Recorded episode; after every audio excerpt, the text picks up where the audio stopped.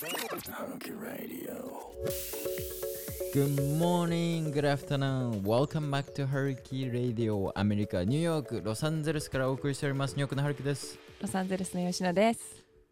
今日が記念すべき50回目の収録な収 収録となっております。おい 噛んだ。エピソード50、素晴らしい。どうですか？ペースがいい。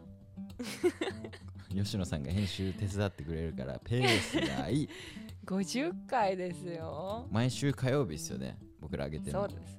これをね、なんだろう、毎週1回続けてるっていうのはすごいと思う。どうやってポッドキャストそもそも始めようと思ったんだっけ？あれはコロナですよね。コロナでしたっけ？コロナがきっかけじゃない？そうだそうだそうだ。本当にもうだからコロナ。はい、僕がポッドキャスト始めようと思ったのは2人の影響があったんですよ。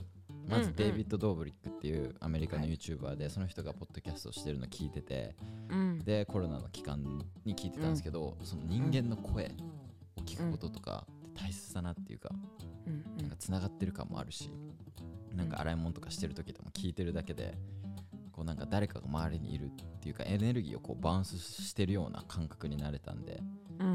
それでいいなっていうのとあと僕もう一人いるのがあのなるチャンスうーん。え、四季谷なるみちゃん？はい、うんうん。あの人がえっとポッドキャストやってるのを聞いて、わいいなと思って。ね。彼女の名前出したの初めてですけど。インスピレーションもらって始めさせていただきました。私も大ファンです。いつかねちょっとポッドキャストでコラボしたいですね。ダメかな、ね断られるかな。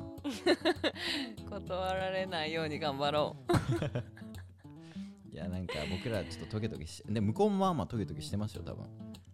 トゲトゲそうだね。でももう私は大好きだからずっと聞いてるし もう忍さんの大ファンだし。忍さん忍さんで。なるみ忍さんとも離れれたい話したい。もうね。でもやっぱりなんだろうあのお二人のポッドキャストの話じゃないけど、はいはい。なんか私もやっぱりアメリカに住んでる身だからはい。その二人の状況と被る部分がよくあってうん。なんだろう。あーなんかなんだろう周りにこう共感できる人がいない時とかやっぱあれを聞いてああ一人じゃないんだって思うことすごいあったし、うんうん。あるしいまだに。うん。で常に笑ってるから私はポッドキャスト聞いてる時。最近ちょっと聞けてないんですけどね僕。本当にパワーもらえる。だからねなんかそういうなんかポッドキャストってそういう立ち位置に来れるっていうのも知っていいるからこそ、なんかあのねこのポッドキャストも誰かの何かになっていたらいいなって思って、ねいやコアなファンいすますよ。マジで。い DM 来ますもん。もう毎週楽しみにしてますみたい そうだね。なはい。なんかそうやって言われるたびになんかやってていいなって思うしはい。あの皆さん聞いてくださってありがとうございますいつも。いやいやこちらこそありがとうございます。いやいやいやなんかちょっと誰？日本語すっごい変だったね今。聞いていただいてありがとうございます。吉野さんが僕にお礼お礼をもらったのかなというふうに受け取って いやなんか違うなと思ってて方向転換したけどなんかそしたらすっごい変な日本語力が出来上がった。いいえこちらこそありがとうございます。こちらこそありがとうございます 誰だよ。いやもう日本語難しいですもん最近マジで。あのポイント8のミッションを新しく作ってるんですよ、で、うんうん。あの英語で書くんですけど、うん。もうねちょっとまだ言えないんですけど、ねはい。すっごいミッションができた。もうねそう素晴らもうね自分で作っててうわこれだっていう、うんじゃあ後で吉野んさんだけにちょっと送りますけど、うんちょっと今ちょっと今準備段階なんでまだ出せないんですけど、その日本語にも翻訳しないといけなくて、やっぱり日本の人にも届いてほしいミッションだし、うん。だけど日本語に落とし込むのがめちゃめちゃ難しいんですよね。英語で書いて英語で考えて作ってるんで、それが今すっごい苦労してて。うん。そうだね。なんかやっぱり英語で伝える、うん、英語にした時に受け取れるそのニュアンスとはい。それをと同じニュアンスにしたい日本語を選ぶのが無理な時結構多いよね。そうですね、まあなんか英語ってマジダイレクトだしストレートだからこそ表現伝わる形、表現できる形があって。うんうんうん。でじゃあそのまま英その英語を日本語にすすればいいのかって言ったらまた違うのかなとかも思ったりとか。うん。やっぱり日本人の方のバックスバックグラウンドとアメリカで育ってる人たちのバックグラウンドって違うしはいはい。そうですそうミッションは同じでも経験してきてることが違うから戦い方が違うじゃないですか。で今回そのポイント8のミッション書いててその、今まではあのステップインがステップアウトオブカンフォートゾーンみたいな感じのことだったんですけど、まあもちろんねそのポイント8の形っていうのはそれで変わんないんですけど前までのミッションは、あのもっと留学生を日本に連れてくるっていうような形だったんですけど今回はもう本当にガラッと変えてでそういうに日本から海外に出るっていうところももちろん入ってるんですけどもっと世界を見たミッションを書いたんで、うん。本当に世界を変えるためのミッションを書いてもっともっとアメリカだったり世界相手にこう掲げて戦っていくミッションなんで本当に応援してもらいたいです、みんなに。でもまだまだちょっと出せないんですけど今準備段階で。まあいろいろまあ理由があって出せないところもあるんですけど、うんまあそんな感じですね今。はい。英語で書いてますミッションを。そしてみんなにもその英語でなんだろうミッションを理解してほしいんですよ。うんだからやっぱポッドキャスト始めた最初の理由でもある、うん。うんセルフインプルーブメントとうん。あと英語を勉強する。でうん。英語を勉強してる人たちのねパッションと、はい。えーまあ手伝えるところがあれば手伝うっていうところっすよね、僕ら始めたのってそうですね。本当にあのそうですね。そのコンテンツの中に英語の割合って結構高めに置いてたと思うんで、はい。最初から。そうです。ちょっとコロナでいろんな敵が出てきたんで。そうなんですよね。ちょっとねもう戦いすぎたんでこちらも。ちょっと英語で英語のコンテンツをちょっと、今日は。そうですね。そうそう。とはるきくんは英語勉強し始めてもう何年ですか、えーっとまあでも小学生から一応 ABC 始まるじゃないですかあはいはい。小学生からやってたの？いやでも本気になったのは、えーっと高校1年生になってからですね。小も学校の時英語の授業ありました？ありましたよ。嘘、はい。あもうそれが違うわ。えマジっすか？ないよ。え？ー 本当に？もうあったの？ありましたよ。あのえ英会話みたいな。外国人のギター弾いてくれる人普通に教室にいた記憶ありますよ、あそう。すごいね。はジェネレーションギャップねそい、こだからそうなんだだからちょっとずつ変わってきてるんですよ多分。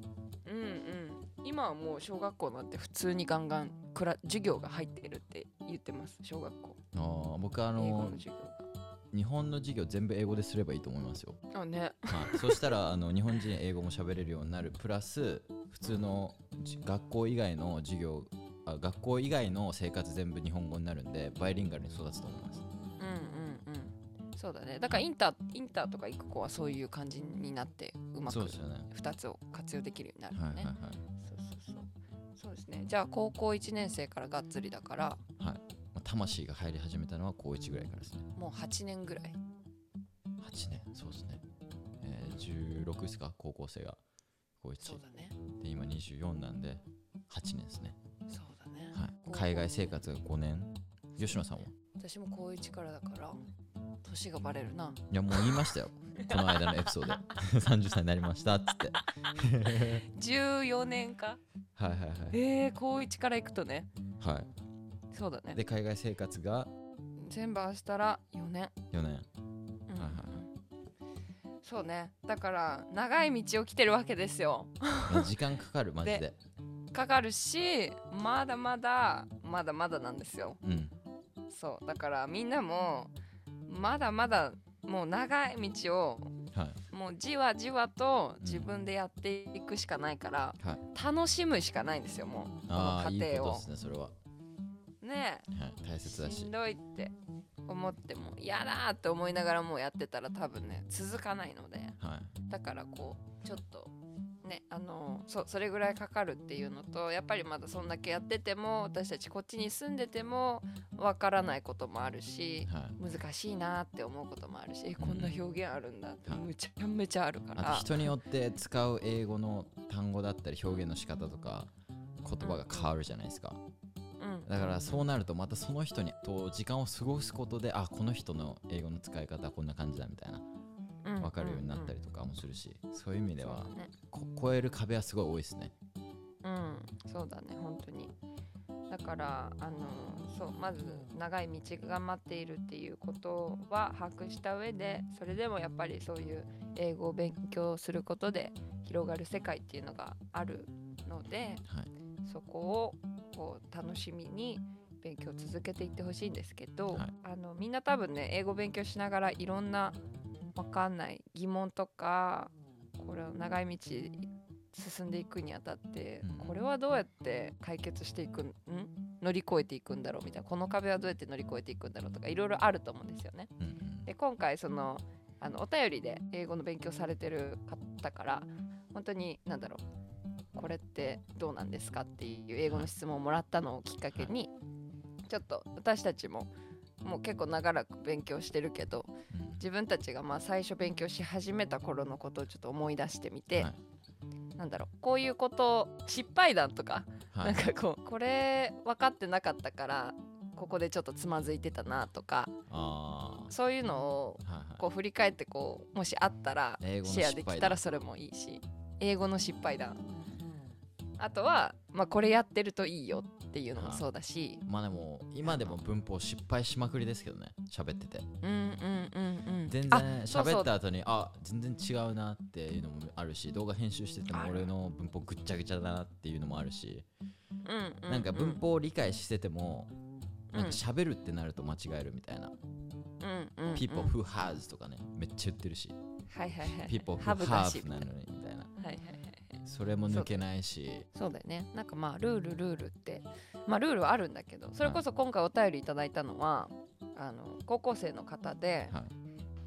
英語勉強してるんですけどうん。実際英語使って生活する時家庭法だからとかか関係代名詞だからとか意識して話したりしてますかって、はい。ここ何々っていう文法が使われててっていう授業をよく受けてるから普段。はいはいはいなんでなんかそういう本当に実際にまあ授業で勉強する英語とうん。実際に生活で言語コミュニケーションの一つとしてはい。と話す英語のそこのなんか切り替えじゃないけど、どういうふうにあのこう話してるのかっていう多分質問だと思うんだけど、はい。なんかそれもそうだよね。なんかこうやっぱり授業を受けてるとうん。まあやっぱりそのルールの部分が強くなってくるから、うんうん。うん、なんかそこが頭に残りやすくってだから話す時もそこにとらわわれうんは、いやすくなりがちはいはい。だなって。なんかそういうのはどうですか？その文法とか。い。やもうあの家庭法ってわかんないです僕。関係あ代名詞とか本当にわかんないです。うんうん。それは何その授業で勉強した覚えはある？覚えはあります。もちろんもちろん。あるんですけど、もうなんか前すぎて覚えてないしうんうんうん。うん多分今つくその使いそれを全然意識してないし使ってないイコール多分いらないんだなっていうのは感じるしうん。ただその入り方うん英語を勉強強するのにそうやってなんか文法にラベルをつけて習っていくっていうステップでは、うん。一つのステップではあるかなとは思うんですけど最終的にやっぱり英語は英語で勉強しないと無理だなっていうのは思ってます。喋るにはね。やっぱ結局ねアメリカ来た方がいいんですよ。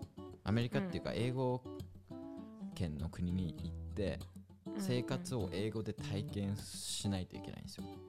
で生活を英語で体験して体験したことを自分の生活を友達に英語につ英語で伝える。っていうことをどんどんすることによってその、まあ、要は自分の一日のストーリーをどんどんどんどん英語にしてアウトプットしていくじゃないですか。そうするとなんかある程度の日常英会話ってこう生活してればできるようになるんですよ。だからなんか3ヶ月大体海外行くと英語喋れるようになるっていうのは大体3ヶ月ぐらいそのサイクルを繰り返すとあの大体のその英会話はこうタッチしていくっていうかだから長いことどんどん住んでいけばそれこそ社会問題とかあのにも英語でどんどん触れ合うようになるじゃないですか。で友達とも英語でそうやって意見を変えあのキャッチボールするようになるんでそうすることによってどんどんどんどん単語も増えていくし自分の生活で使う英語っていうのを英語でアウトプットインプットできるようになる。なんで結論留学なのかなっていう。早い結論。そうだね、はい。い、やでも本当に。使うことがまずあれで、はい。なんだろう。このでもねすごいわかるんだよね。この関係代名詞とか家庭法とか。私も高校の時に文法をがっつり先に勉強してるのでうん。なんだろう。それをじゃあ当てはめて英語を話そうってそうするじゃないですか。それが知ってる知識だから。はいでそれをつなんて気にしすぎてなかなかこうナチュラルに会話ができないとかうんナナチュラルに英語にすることができないっていうその壁を私も通ってきたのでここの境界線ってすごい難しいと思うんだよね。ただ一回ちょっと忘れてみることもあの忘れるって言っても全部忘れたらもうその何？その文法使えなくなっちゃうからあれなんだけど。ていうのかな。日本の日本で生活してて日本人と英語喋ればいいんじゃないですか？ねそれができたらみんないいんだけどね。は現地に来ることもそうだし、はい。今だったらオンラインのね英会話とかたくさんあるからさ、はもうどんどんその英語を言語にしてる人たちともう話してぶつかっていくしかないんだよね。ぶつかることによってその余計余計って言ったらあれだけど、まあ、こう固まってるその文法の縛りがどんどん解けて解けていくっていうかどうでもいい。もうそんなことはどうでもいいからとにかく話さなきゃみたいな。はい。そっちの方に多分切り替わっていいくと思うんだよね。でもそれって話していくっていう行動をしない限りはもうそこで止まっちゃってるからはい。はいずっとその縛りから取れないんだよね。うんうんうん、だからす一回さこう自分恥とか全部捨ててさ自分も間違っても何でもいいからってさらけ出さないといけないこのタイミングない？恥とかあった？そもそも。英語話すうんうんうん。間違えたらどうしようとか。でもなんか最初は確かにその外国人の人とと英語を喋ってるのは全然問題なかったです。で日本人の人と英語を喋るっていうのはちょっと抵抗があってなんかジャッジメントされてる感覚がすごいあって。るうんうんうん。だけどあの僕やり始めたんですよね。日本日本人の人ともなんか英語をがっつり喋るみたいな。そんな期間が結構僕うん。英語を最初喋り始めた時期に数ヶ月あって。それは日本でですか？それアメリカにいた時ですね。アメリカね、はい。でその日本人コミュニティでのとメインのことラングエッジが英語だったんですよもう。日本語じゃなくて、はいはい。でそこで結構ねあのなんだろう。英語の入りっていうか、うんもうちょっと学んだなっていうのはありますけどね。やっぱりそのネイティブと英語をいきなり喋るって難しいんですよ。やっぱ向こうのテンポも速いし使う単語も難しいしうん。で発音も綺麗すぎて何言ってるか分かんないみたいな喋り始めた当時は。だけど、うん。英語が第二カ国語の人とうん。最初英語を喋ることによってもうどっちも初心者だからでうん。どっちも、まあね、使う単語が簡単だから理解できるんですよね、でペースも似てるしみたいな。だからそこはひ第一の入りとして日本人と一緒に喋るなり、まあ、それこそ、ね、フィリピン人僕セブがセブ島行ってましたけどうんうんフィリピン人の人も英語が第二カ国語ですからそういう人と最初に喋るっていうのはめっちゃ大切。そうだね。そうだね。そうだね。ハードルだいぶ下げてっていう。うん。それが多分ね語学学校の役割だよね。はい。そうですね。ハードルをちょっと下げてはい。まず自分のその英語話すっていう自信をつなげるところにつなげるのがその一歩だよね。はい、吉野さんありました？その英語喋り始めた時の失敗だみたいな。ちょっとなんか今後悔後悔じゃないけど、うんうん。ああいうことあったけど今はちょっと違うなとかでもいいし。そうだね。まあ最初は本当にだからそれこそ恥ずかしいっていう思いが勝ってたからはい。なんかもっとグイグイもう恥ずかしいっていうその気持ちはもう無駄なものではい。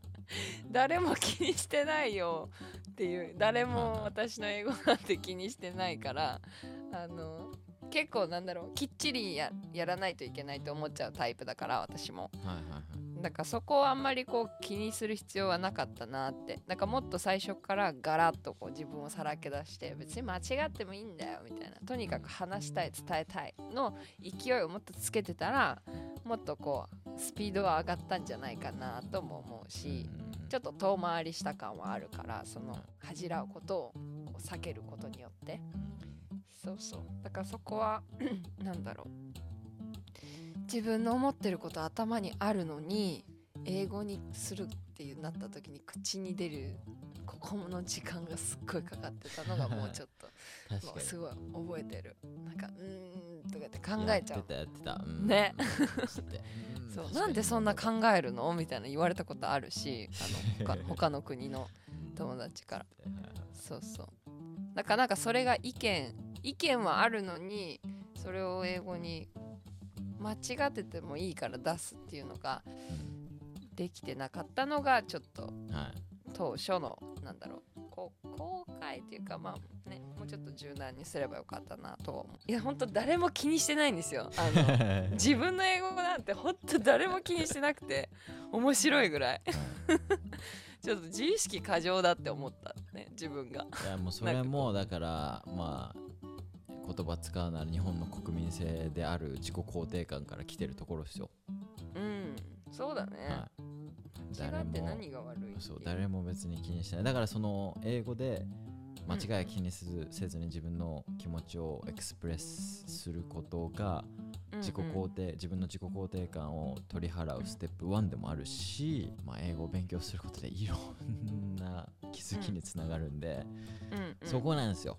僕も押していきたいんですよ、英語を勉強するっていうところは、うん。そうだね。何事でもなんかそそのつながるほんの本当にステップ1なんで。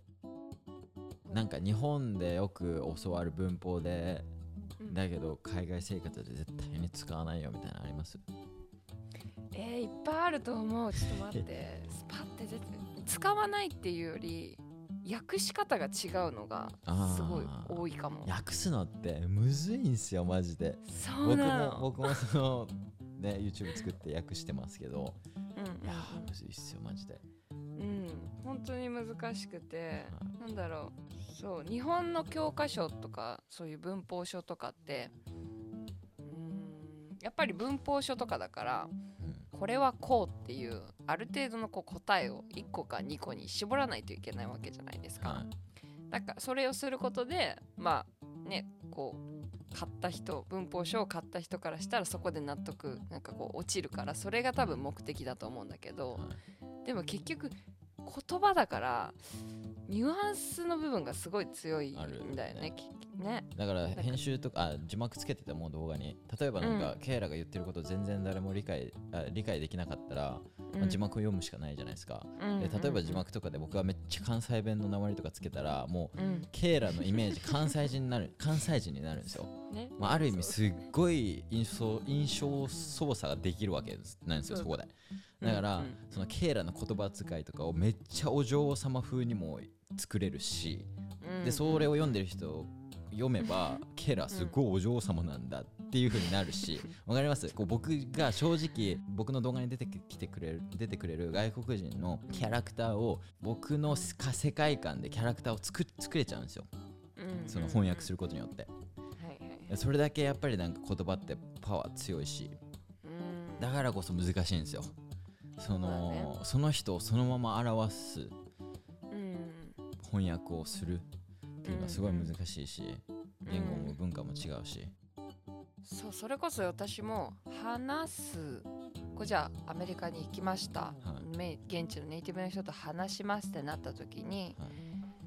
英語をちゃんと話さないとっていうところにプレッシャーを置きすぎてなんか本来の会話の部分をうん楽しめてない自分もいたのね、ああなるほどね。その文法うん。文法って気にしすぎてそうそ話も入ってこないしなんなら自分の気持ちもちゃんと言葉に乗れてないう感じですよね。そうそうそう。そういうことそういうこと。はいそこを気にしすぎてなんだろう。ナチュラルな会話ができてなかったというかはい。なんかこう縛っこれを言わなきゃみたいな。このシチュエーションではこれを言った方がいいみたいな それを意識まあそれはだから自分が恥ずかしい思いをしたくない。なんかちゃんとした英語を使わないとっていうもうただの変な何何これこだわりじゃないけど、はい。ただ恥ずかしいのが嫌っていうその気持ちから来てるんだけどはい。それによってあのなってる現象だからはい。もともとのその英語を使って使う理由ってコミュニケーションを取ること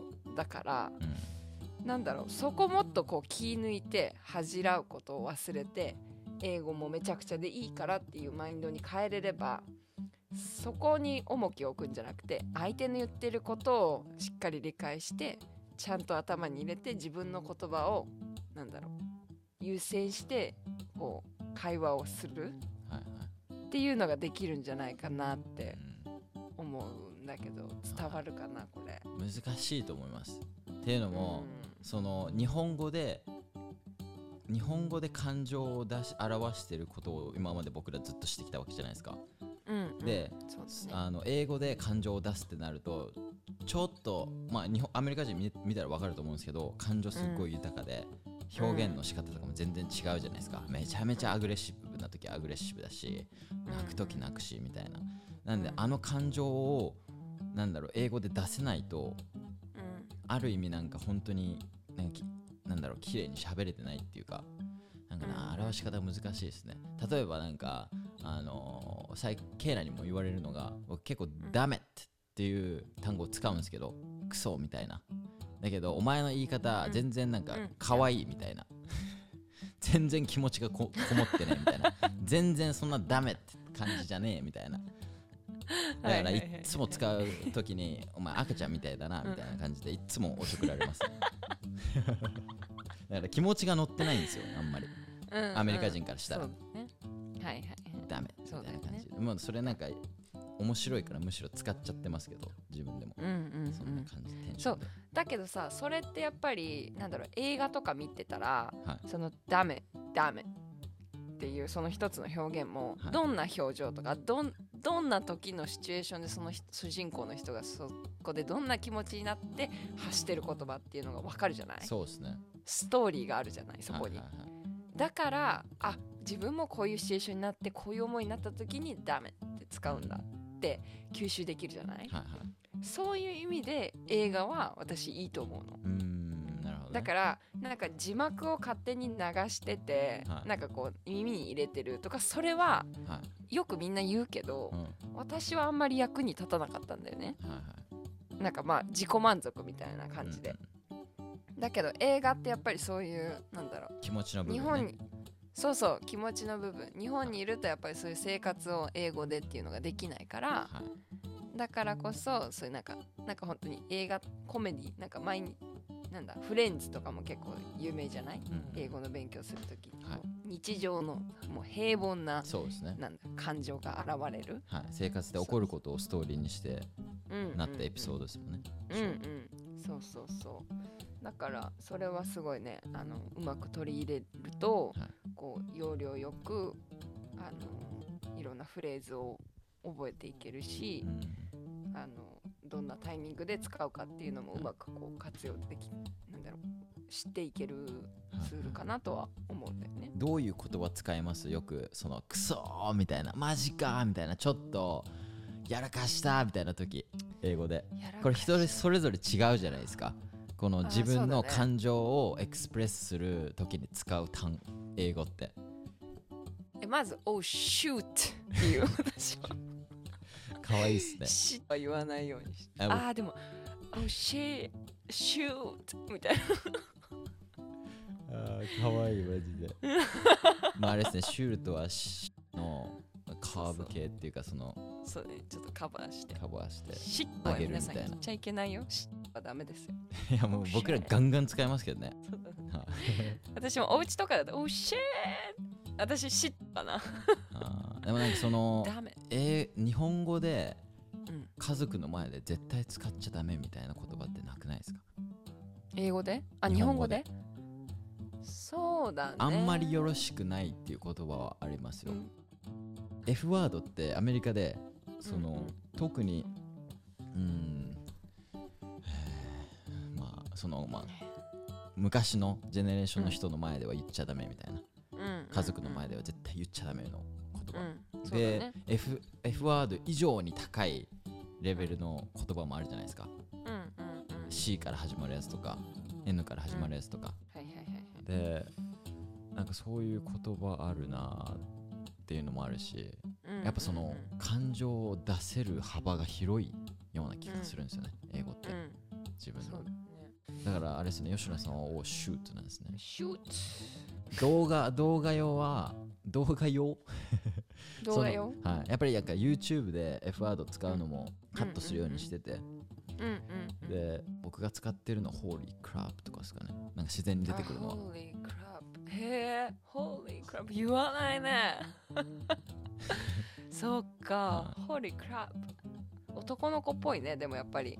確か Holy sh Holy sh いやー聞くけどねめちゃめちゃ。に このこの全部あれですか？ビープアウトするんですか？吉野さん編集で。しといてください一応。あダメね。あ本当だ。からダメじゃん。カカットしてください。いやーあんまり言わんとこ。編集作業が増える。でもさあのアメリカのラジオとかでもさはい。アメリカのあの楽曲ってあのみんな F ワードとかうん。それこそ今のシとかそういうのもあの全部使ってるんだけどはい。ラジオに載せる用のうん。バージョンもあるんだよね。ちゃんとそこがカバーされてる。ラジオに載せどういうことですか？そのラジオで例えばはい。何今のトップ10みたいなのをこう紹介する時とかあるじゃない？はいはいはい。そういう時にそのラジオオンエアされるその音楽例えばじゃあジャスティン・ビーバーの1曲の曲がうん。今年、今週のトップヒット1だったからあのオンエアしますラジオでってなって、そのあその曲にもともとそういう F ワードとかがたくさん、まあ、ジャスティン・ビーバーの気持ちが入ってるからはいはいはいはい。入れてる。表現の自由彼はそうそうそうそう。彼はもともとその楽曲の中に入れてるんだけど歌詞として。うんうん。だけどオンエアするためにはやっぱ世に出さないといけないから、はい。そまあそのその F ワードとか使われてるところはうまくその音を違う音楽で消したりとか、はいはいはいそうそう。CD もともとのその iTunes とかで聴く iTunes はどうだったかな？わかんないけど。なんか CD とか買ってもし聞くとしたらそのフルの音楽が入ってるんだけどもともとの歌詞が入ってるんだけどそういう公共の場に出す時はそこちゃんとカバーされてたりするからありますね。なんかやっぱりそ,、うん、そういうとこからあ本当にあの言っちゃいけないことなんだなっていうのはすごいいつもラジオ聞きながらあカバーされてるわと思って。X なんか名前ありますよあれ。エクスプリなんとかバージョンみたいななんか言い方があるはい。あるんだ。はいあります。だからたまにあるんですよ。マジでゴリゴリのあの本当に汚いなんだろう言葉だらけで作られた歌詞とかでもう全部ビリなんかビープアウトしてやるみたいな。全然伝わらんわみたいな。だらべだらららららビーベベベベベみたいな。もう全部音消しみたいな。そうそうそう。あるねあるね、はいそれも面白い。なんかねそういう違いもあるし、そうですね。あとなんだろうね。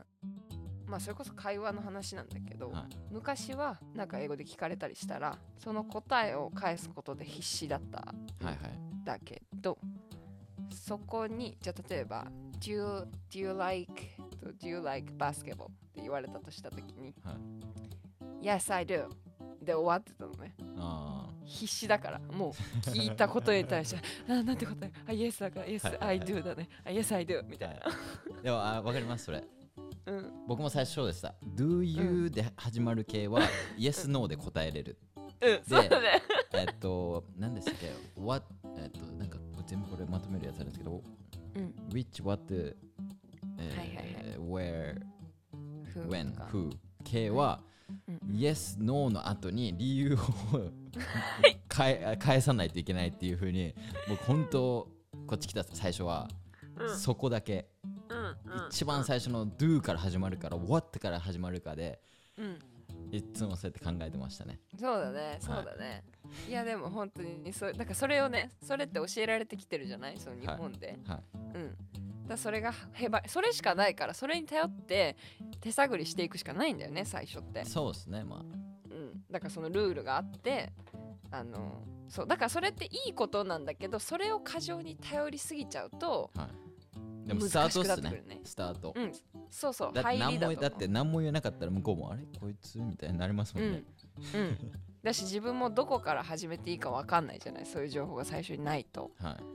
うん、だからさっきの家庭法とかか関係代名詞もその情報として自分の頭の中にあるのはよくってだけどそれをそれにこだわりすぎてやっちゃうと英語がなかなかこううまくナチュラルに話せなかったりするから、バランスなんだよね結局、そうそうそう。だからなんかその「Yes I do but do you like basketball?」言われて「Yes I do」でそこで終わってたんだけどなんかそこに一言だけ会話だから、はい。会話をするのが目的だから英語使ってるのって、だからそこに一個足すそのそれをつなげていけるようにはい。例えば I was like How- どうぞすみませんい何？何やなんか使える like そう使えるフレーズとして I うんうん。was like とか It was はい。like みたいな感じで始めるとうんうん。あの時はこういう感じだったよみたいな。うん説明ができるようになるんでうん僕それ覚えて使えるようになってから結構会話が膨らみましたね。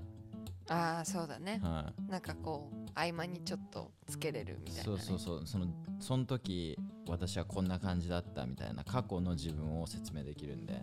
うんうんうん。なんか feeling words っていうね。feeling words なんかこう間にこう例えば言いたいことを言う時のあの間にあえっとねとかさなんかあのとかさあそういえばとかーなんかそういうのもあのワードであるから。確かに。はいそうそうそう。そう。だからささっきのさバスケットの話だったら Yes I do って言って How about you? でつなげていくこととか。うんうんそのキャッチボールをすることはすごく慣れてきたなって。慣れてきたというかまあできるようになったなってうんうんあの思うしそれをしたからするから余計になんだろう楽しくなるというかこういつも聞かれてそれに対して返してそれで終わってたんだよね。だからなんか会話がそうそうイエスノーで。そのキャッチボールの回数が少ないとやっぱり関係性って築けないからその人との。うんだからやっぱりまあコミュニケーションを取るっていうのがメインだよっていうのを頭に置いて英語を使っていけたらまあねいいのかなって、はいはい。私は過去の自分にはそう言いたいかな。うん。うんうんちょっとこだわりすぎみたいな、はいはいはい。形に、過去の自分に言うとしたら何ですかね？うん、なんかよく見るけどはい。転勤してこっちにこっちでお仕事されてる方カリフォルニア州とかって結構多いんですけど、はい。そういう人でもまあやっぱり日本人だし多分ずっと日本で働いてきてた方だから、はい。最近その来てからこっちに来てから英語を、ね、より喋るようになったっていう人が多いと思うんだけどなんかそういう人たちでもアクセントとか、えっと、全然日本人っぽくてなんかネイティブのえアクセントに近いとかそういうわけではないんだけど、はいはい。でもその人たちって多分場数が違うじゃないそういう人と話すっていうことに対してさ、うんうんやっぱお仕事されててずっと来てるから。はいだからなんか多分コミュニケーションのところに重きを置いてらっしゃるからうん。なんだろう。アクセントとか別に日本のア日本語のアクセントでも全然よくってただ彼らが言ってることっていうのがすごいわかるのね。なんかこうコミュニケーションを取ろうとしてこう会話をしてるから、うんうんなんか自分なりの英語のアクセントででもあの話してること言ってることは自分のそのなんていうのコミュニケーションしたいっていうところからこう出てるからうん。なんかこう完璧文法が完璧じゃなくても英語の発音もネイティブっぽくなくても全然伝わって会話ができるんだよね、はいはいネイティブの人と。むしろちょっと寄せすぎ寄せすぎに行ってちょっと聞きづらくなる場合もありますもんね。僕もやってた時ありました、なんか R はめっちゃ曲がないといけないみたいな感じで「ウォーキー」みたいなこと言ってて「いやえー？みたいな。名前もなんかえー？ってなる。なんだハルキーって言った方が分かりやすかったりもするし。うん。本当になんかねもうそれってもう見た目の話だから、はあんまり関係なくって、うん。要はんもうこっちの人もちゃんとその自分の言いたいこととかをあのちゃんと的ついててあのそれを伝えようと必死にコミュニケーションを取ればいはい。キャッチボールはできるし、はい。うん、そう思うんだよね。どれだけういまいかってまあもちろんうまい方がいいけど結局一番気にするところってどういうこ、内容を話すかなんで、うん、本当にそう。はい。まあ、あとはなんか自分の英語喋ってるところ録音するのいいっすよあ、いいね。ー僕も動画撮り始めて、うん。俺英語下手くそだなってめっちゃ思いましたもん。YouTube 出し始めて。俺本当に発音下手って。自分でこう気づく時があるよね。ただなんか過去の自分で何か言いたいってなるとうん。いや正しい道歩いてるよって言言いたいですよね 何もそれ間違ってないっつっ何に対して？て何も間違ってねえよっつって。お前はよく頑張ってるって。深い深い深い。それ英語以外のことも含まってるあねそれ。うんまあそうかもしれないですね。You're doing great ハルキだから18歳の頃とかに戻ったらいやよくやってるって。そのまま進めって、結局やってねややってればいいんですよ何でも行動してればそうね OK なんですよ、いやほんとそうですよ。はい。何事もね継続してそれ8年やってやり続けてることとかそういうの。はい。それその事実だけでも You're doing great そうもうそうだからもうだって YouTube をだって300本以上動画上げてきましたからね3年そうだ間でよね。はい。そうだよね。もう OK です。うん。そうだから継続。でやっぱり継続何事もそうだけど継続しないとつあのうまくならないし。はい、なおかつ英語は本当に長い長い道のりなのでうん、最初に言ったみたいに楽しむ。本当に、楽しまないともうダメよ。まあ、あとはあのそのかなんだろう自分を出すのにうん。英語で喋った方が自分が出るっていうパターンもよくあるし。うんうんうんうん。僕とはもう本当今そうですね。なんか日本語喋って自分の気持ちを表すのって難しかったりします。うんだからケイラとか周りの人と喋ってる時の方自分の方が好きだしそっちの方がストレスないですね。うんうんうん。ただ話してる中でこう言葉でつ詰まる時も今まあでも今でも全然あるし。うんだからそこはちょっと辛いですけど今でも。まあでも気持ち自分の気持ちを表すっていうところでは英語の方がもう全然うん。もうスカーッとしていいですねそうそう面白いですよやっぱり。あの一つの言語だけじゃなくてもう一つの言語でも。違う自分を発見できたりとかもするからね、はいうん、どうやったら楽しくなるのかな？いやだからオンラインサロンで英会話やるんで,、そうだね、はい、で僕も参加して、そのビギナーで全然わかんない人うん。には日本語でちょっといい頑張って訳しながらうん。やってっていうのをちょっと始めるんで、はい、皆さん興味のある方ぜひはい、はるきくんと一緒に英語勉強できるんですよ。先生連れてきますんで。What an amazing opportunity ですよ。やりましょう一緒に。ということですね、はい。あのー勉強頑張ってる方 Keep up 頑張ってください。応援してます。私たちも頑張らないといけないからね。もっともっと。はい。はい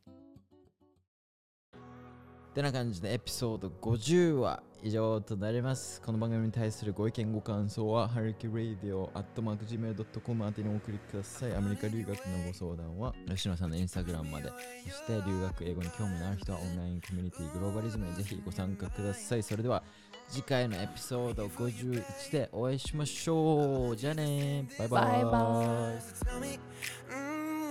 イ